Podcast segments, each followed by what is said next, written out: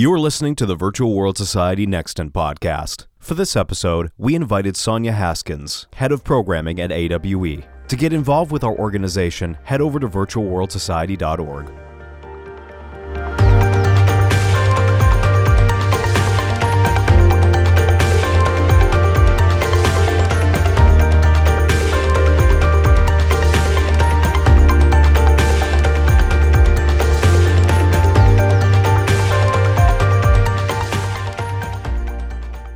What is going on, everybody? It is Maxwell with the Virtual World Society Nexton podcast.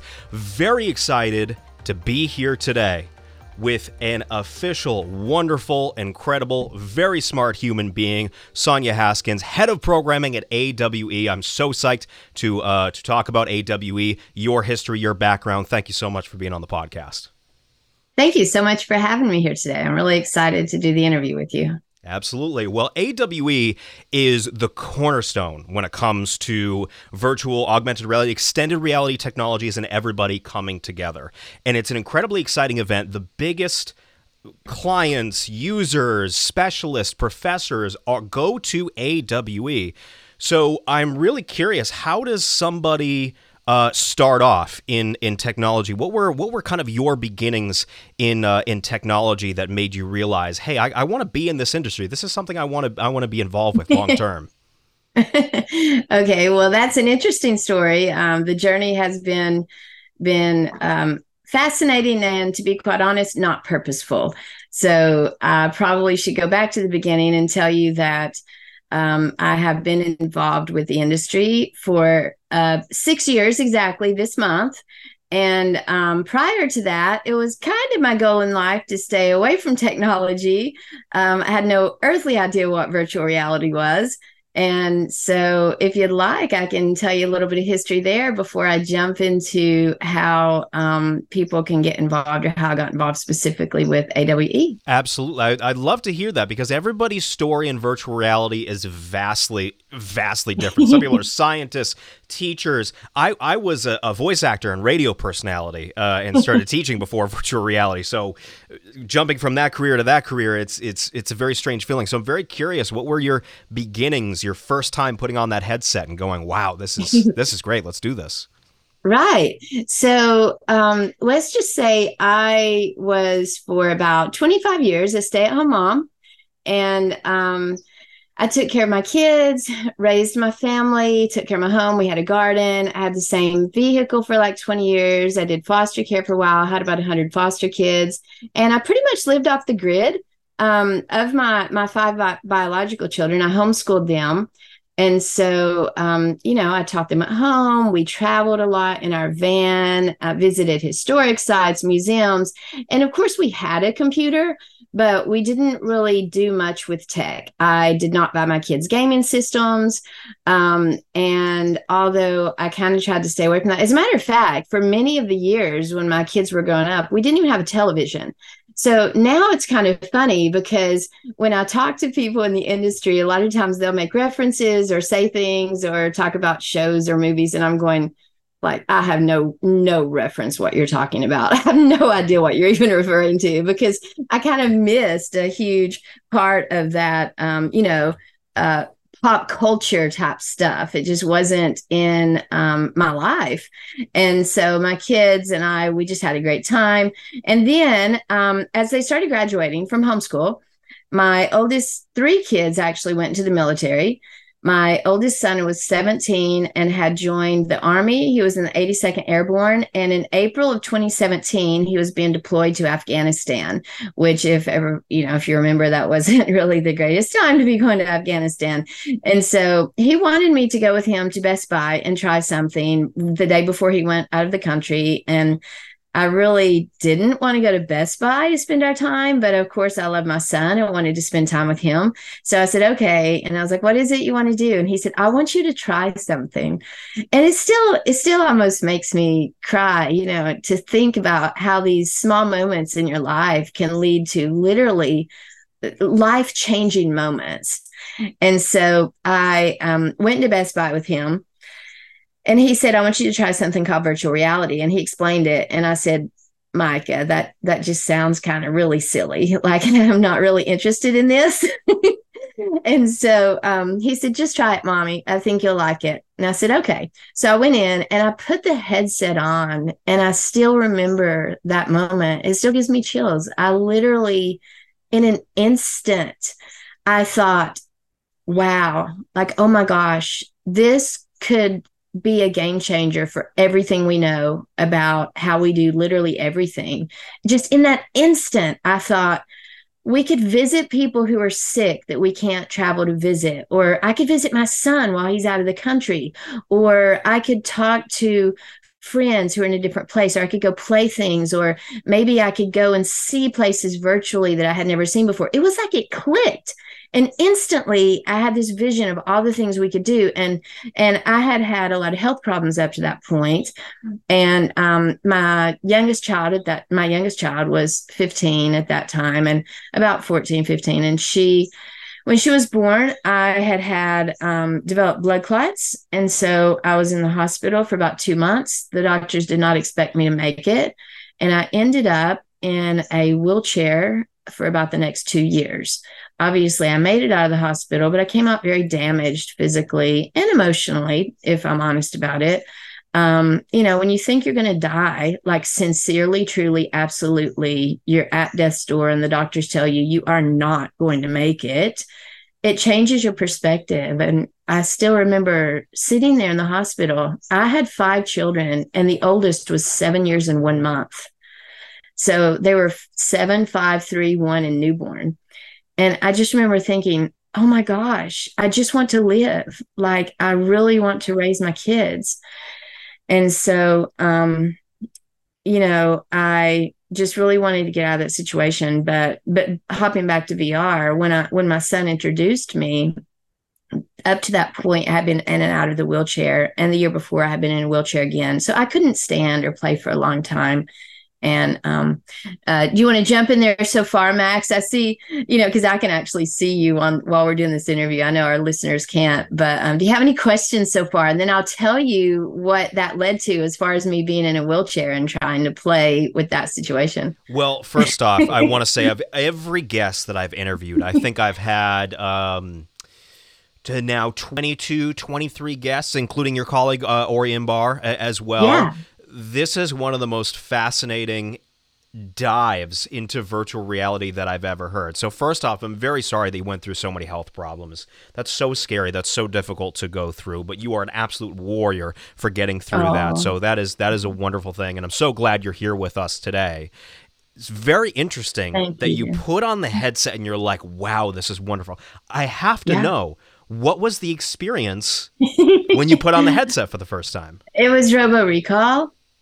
Oh and, no way. yeah, they put me in Robo Recall, and um, it's funny because th- this comes into the story a little later too. But um, I started playing Robo Recall a lot.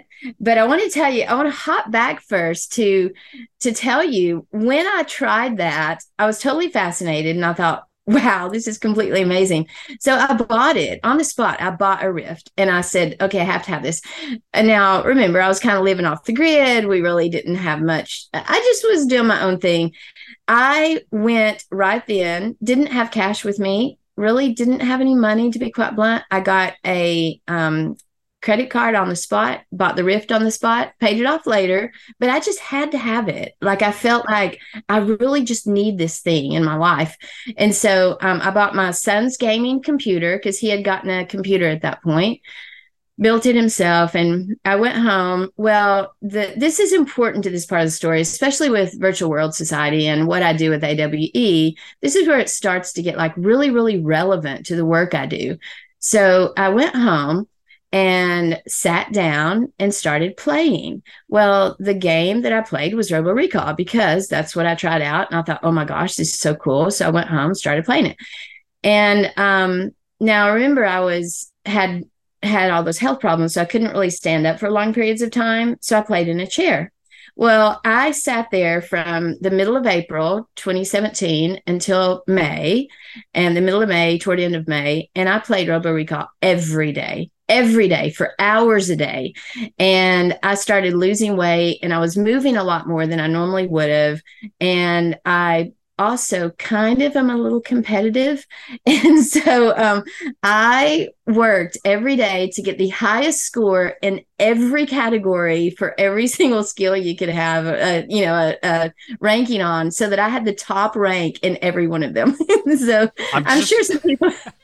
I'm just realizing that I think you were the one who were beating me in all the rankings because I was playing yeah, Robo Recall at the same time. I could never get that high up. That's amazing yeah so I, I made it my goal every day to get um to get a top score or keep a top score and it just became like a little mission which is really sounds ridiculous but at the time you know people have to remember i had been so sick and i just um i'd raised my kids. They were almost all grown grown. They were leaving home. My husband really absolutely paid no attention to me. He didn't care what i did here or there.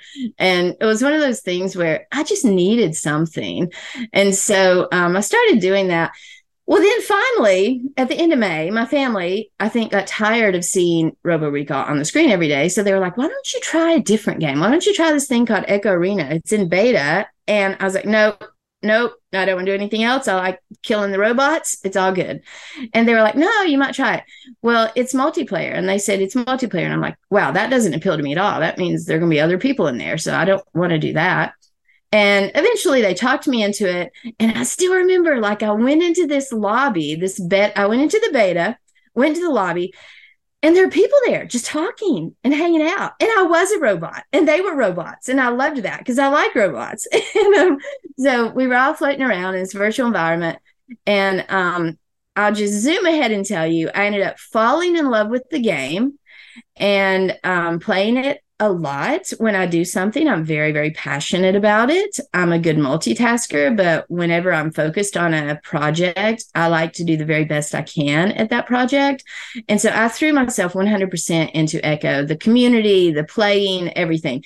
And then about a month later, Oculus and um, Meta, basically, Oculus announced with Intel and ESL, Esports League, that they were doing a um, VR league. It's called VR Challenger League at that point.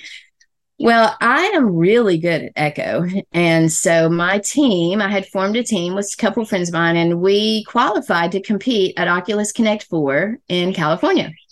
And so I was telling all my friends, like, you know, I'm playing this game in virtual reality and I'm going to fly to California. Now, I also did not fly. I hated flying. And um, I was like, I'm going to fly to California and play a video game. And they're like, oh my gosh, you met people on the internet. You're going to California. You're going to get murdered.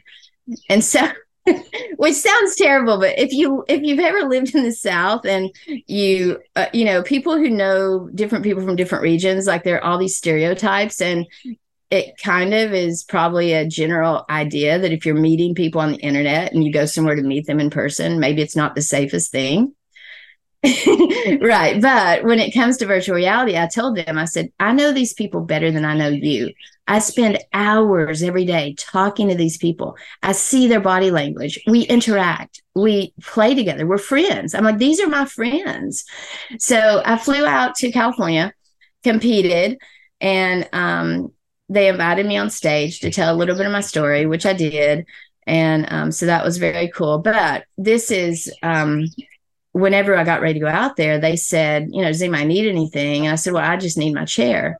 And now bear in mind, initially, when I started meeting people in this multiplayer game, I didn't realize that they thought I was a young boy until later right. And because later we started talking and they would say things to me sometimes and i was like this is weird you know like they're referring to me like i'm a kid. Didn't think much about it until they finally talked me into joining discord. So i joined discord which is you know a gaming online gaming platform where we talk and stuff chat. And i have my profile picture on there because of course I use my real name for everything. My profile picture because I'm older and I have no sense of what you're supposed to do nowadays or not supposed to do online. and so um so they were like, Who is that person? And I'm like, That's me. And and they're like, Aren't you a little boy? And I'm like, No, I'm not a little boy, I'm a woman. and so in the game, they would I would hear that all the time. And I was like, I'm like a grown woman, a fully grown woman. and so and it was just funny because that was the first thing that made me kind of think, wow, this is a little different. Like I never thought about people not knowing who you are or what you are, that sort of thing. And then the next thing was when I got ready to go to compete, Oculus asked, Do you need anything? And I said, Yeah, I need a chair. And they're like, Why do you need a chair? And I said, Because I play in a chair. And everybody was like, um, Nobody plays VR in a chair. And I said, well nobody told me that and you know I, I didn't know that and so i went in with no expectations of what i was supposed to do or not supposed to do so i um, played in a chair because i had to. So when i met all these executives and different people and developers at um, oculus connect i told them i said you know the thing is you create things when you create these amazing things you're creating them from a perspective or in a bubble that you're thinking or expecting something versus outside the bubble which is like i came in from outside the bubble. I had no expectations and i didn't know that you did either and so I tell people, like with AWE or, you know, same thing with the things you guys promote, you know, we want to have inclusive, diverse, accessible environments because you can't you can't expect everybody to um, conform to your expectations because the world is made up of so many amazing diverse humans. And we have so many different types of people with different you know diff we're just varied. And so when i started talking about that i started getting all these emails from people individuals from around the world. And at first i kind of thought i was being trolled a little bit because I would get things like, I only have, you know, uh, one arm, or I can't see and I want to do VR, or I can only hear in one ear, or I'm colorblind. They would say all these things. And I realized I wasn't being trolled at all. I was experiencing and meeting humans around the world who truly, sincerely wanted to experience the same thing I was talking about that was so amazing. And the problem is they couldn't, just the same way I couldn't play certain games because I was in a chair. And I would tell developers if I reach up and you have a lever above my head, but that lever's made for a standing person at standing height, and you have no way to adjust it or for me to pull it toward myself in a seat, then you've all of a sudden knocked that experience out of my my accessibility out of my experience. And so that was the sort of thing that started putting me kind of in, in a, a position where I could really promote and talk about inclusivity and diversity and accessibility and stuff. And so at that point, I started writing a lot for VR Fitness Insider and doing interviews, human interest features. I would write about any kinds of companies or developers of games or apps that were they were doing if they were doing positive stuff or creating good things i would write articles about that. And so um, I, I realize it's so hard doing these interviews because um, I could just run straight through this, but I want to stop every now and then and let you, yeah, like, oh, so now where do you want to go with that? Because I can keep going, but I want you to have an opportunity to jump in. it's it's it's fascinating. It's a really amazing story, and I'm so glad that so many people were inspired by your story. Because you're right, virtual reality should be inclusive. It should be inclusive to people who cannot see, who only have one arm, who have to sit in a chair, and yeah. those amazing things happen because of people like you. So what I'm really curious about is how did this transition into your position at AWE? Head of programming is a is a big is a big position. So I, am wondering how did you meet the team? Did they reach out to you? Did you reach out to them? Did they kind of get to know you through through you becoming more well known as a VR competitor? yeah, so kind of yes to all of that. Um, basically, I started writing articles. I've written more articles about VR esports than anybody in the world. Um, I started also writing about VR gaming and, like I said, health and fitness, that sort of stuff. I've written for, you know, Upload a little bit and um, Gaming Trend Magazine, VR Fitness Insider. So my name started getting put out there some. I did still compete. And then I also, my other big thing that I do is community work. And so I was helping to basically guide the Echo community. I volunteered and helped with the players there, which I still do. And I started doing that with a lot of other communities that just wanted a positive voice in their community from the beginning. And so if developers were um, polite and respectful and came to me and asked, you know, we're interested in starting our Discord. We're going to be starting a new game next year. We're in beta phase. Then I would say, sure, I'd love to help you with that. I did not ask to be paid for this. I just felt like it was so important that we have these sorts of opportunities that I jump in and help. And so initially, I was just doing all of that for free. And um, really trying to help these companies, especially the smaller devs that were coming up. So I developed a reputation for helping other people who needed a lift, you know, and whether that be writing articles about them or helping them with their communities or giving free consultations and stuff because I did a lot of free consulting and and I say that and point it out free because, you know, it was my choice and I want people to understand that's a valuable skill and there's nothing wrong with being paid for those sorts of things, but I at that time had the choice to do it um, as a volunteer. And so then um, in 2020, January of 2020, um, my husband and I separated. like two weeks. Uh, so we separated. My van broke. Two my pets died. Two weeks later, the pandemic hit. Um, it was absolutely traumatic. And um, so I was still living with him at that time. So I was in my home. My kids were almost grown, but I didn't really, at that point, you have to realize I didn't have any options because I had been a stay at home mom for a long time.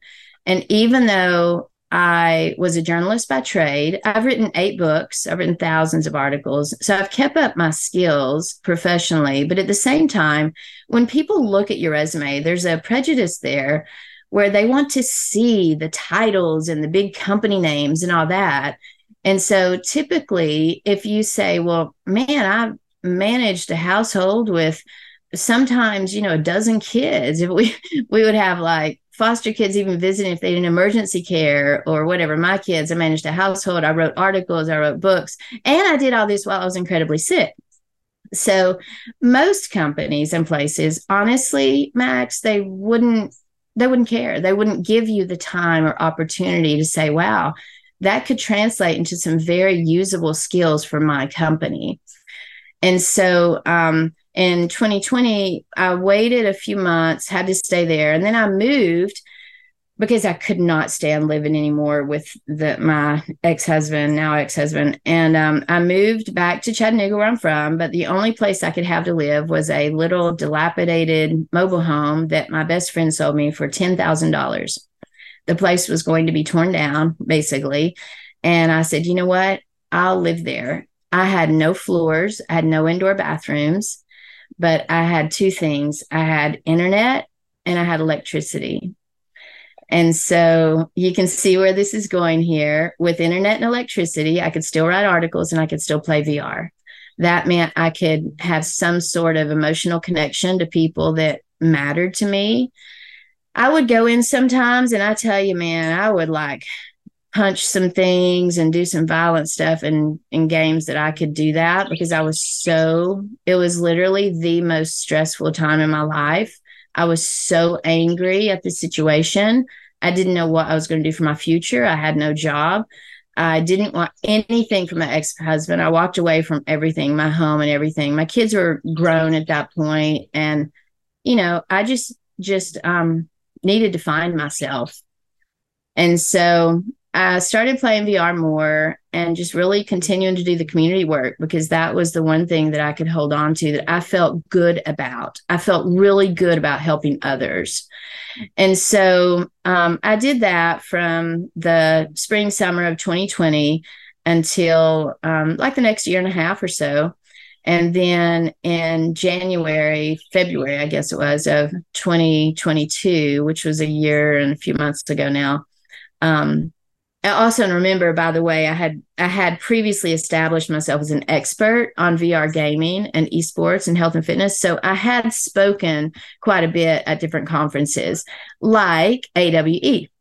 And so um, in February of 2022, Ori messaged me and he said, Hey, I'd like to have a meeting with you. And I said, Okay. Um, I knew he was founder of AWE, but I didn't really particularly know what he wanted. And honestly, I didn't ask. It just didn't cross my mind. Like, I, I, I know that sounds weird, but it just it didn't. And so I was like, sure, okay, I'll meet. So we met and exactly what I'm wearing now, which is my white t-shirt, which is what I wear most of the time. And um, he's like, "Hey, I was just wondering if you had a job yet." I was like, "No." And he said, "Do you want a job?" And I was like, "Well, um, I mean, yeah, I guess I need a job, but why?" And so then eventually through this conversation, I eventually began to realize that it was kind of like a job interview. And so I didn't actually apply for the job. And he called me out of the blue just based on what he had seen of my work. And so, did you want to hop in there before I go on? Because I know I see your face and you're just like, wow. no, again, this is this is an absolutely uh, amazing story. what I what I'm so curious about is in that first meeting with Ori, when you're mm-hmm. speaking to him and it's it's like a job interview. It sounds like it was a little bit he he approached it kind of like it was like more like a conversation than yes. an interview. He he kind of it sounded like he wanted to know more about you. What were some of the questions he was asking? What was he curious about? Uh, he really just, I think he just wanted to get a feel for my personality and how I handled things. And as you can see, even just from this interview, I mean, I'm very, um, well, first of all, I'm passionate and I love what I do. Absolutely believe in what we're doing. I think it can be useful in so many ways, whether that's be entertainment or healthcare, or fitness, you know, whatever we want to use it for. I think it's there for it um, industry and um, so marketing like there's so many things. And so i think he just wanted to get a feel for my expertise outside of gaming and was i interested in that? Also how i would handle some of the specific problems. He was asking like how would you handle specific problems? Um, and one thing i think he liked was he asked me you know what about if something seemed insurmountable or whatever, um, how would you handle that? And I'm like, well, first of all, I mean, I'm not a no person. I'm a yes kind of person, and I'm going to try to help you however I can. So if you want something and you have come to me for help with that, I'm going to try my best to make that happen. And so I take that approach with our speakers and the people I deal with with AWE. You know, if they need something, I try to help. If they want to be on the program, I can't always make that happen exactly the way they want. I try to, but if I can't, if I can't, I look at other options. Like, can I put them on our online platform? Can I give them a track chair position? Can I offer them the opportunity to volunteer this year and maybe speak next year? So I just think that you have to think outside the box always and be willing to go the extra mile to give people joy in their lives like i just want to see people have joy and and enjoy this experience and the journey as much as i do yeah well, first off, I want to say again that your story is so fascinating and interesting and inspirational. And second off, I'm so glad that AWE has you. You know, I'm so glad that you're head of the programming because of your history and because of your background. It, it just sounds like you've always been such a natural pro- problem solver and, and somebody who wants to connect with people and be with these people. And the fact you went from no technology to virtual reality. Like VR is all the way up here. It's it's I'm going past my own camera, uh, so you can't even see. But VR is all the way up here. Like some people have a tough time understanding their phones, but VR is so advanced. So you know it, it's just it's really amazing to see people like you in this industry and everybody has a different story and your story is really inspirational especially to to people who who want to be included and who deserve to be included because everybody deserves to be yeah. included in this industry so i seriously want to thank you for everything that you do and what you do for awe and the virtual reality industry and I want you to come back on after AWE this year, and I want to hear everything about it. So, uh, do we want to take a, a, minute or two to plug AWE this year? Uh, tickets are still available, correct? Oh yeah, sure. Tickets are available. We sell tickets up to the day of the event, and um, it will be May 31st to June 2nd this year in Santa Clara, California. Um, they can go to awexr.com online to see the program. The program is almost 100% complete on there. There's still a few little things I haven't added yet, and, and some treats we have at the actual event that'll be cool. And um, you can see the exhibitors and the sponsors. Um, just a shout out to the team I work with. I mean, they're absolutely fantastic. I love my job. Like Ori is a fantastic boss. I work with Andrea, who runs our ops team, and she works with Megan and Antigone. They all do just such an amazing job. And then we have um, Brian and Nate who work on the uh, sales side. And so it, and we have a great marketing team. Like it's just fantastic. I really like the people I work with and the job I do, and the the extended community, like our partners, like you know, Virtual World Society and other partners we have out there. Because I feel like, to me, I tell people this, and I'll tell you this really quick, but basically, I almost feel like um, one of my favorite things when my kids were young was getting ready for Christmas and preparing all the stocking stuffers. Like, regardless of what people think about um, gifts or whatever, I've never been really into gifts, but I like small treats, like just to make people happy. And so I like to think of AWE like that in a little bit of a way because I try to have talks, a variety of talks that will appeal to the broadest variety of people so that when they come, they can find things they enjoy regardless you know like different types of people and a diverse agenda and diversity in the program and the speakers. And so eh, you know it's just my goal and i love doing that. Like i sincerely love doing that yeah. Well, I love that you do that, and uh, it makes so much sense that you're the head of programming. So I'm so excited. I would love to have you on if you want to come back on after AWE, and I want to hear all about it, everything that happened, all the people that you met, and uh, I think it's it's going to be a great time. So please, everybody in the industry, if you can, buy tickets now. AWE is the biggest XR event that we got. It is awesome, and uh, yeah, I'm really looking forward to uh, to seeing everything that's uh, that's going on. So once again, thank you for being you and what you do in this industry, and uh, thank you for your time. Oh, thank you. Oh, and I probably should plug the fact that I don't know if you know who Neal Stephenson is, the father of, of Metaverse. And we have Tom Furness, who's the godfather of the, the VR. And, you know, of course, you know Tom very well. So we have some fantastic speakers, and I would be amiss if I didn't mention a couple of them at least. So that's great. Thank you so much for having me. And I really appreciate you taking the time today to do the interview. That's a lot of fun, Absolutely. Max. Thank you. Absolutely. Happy to do it. Once again, it is Maxwell with the Virtual World Society Next in Podcast. We will see you every Friday. Thank you, everybody, for listening.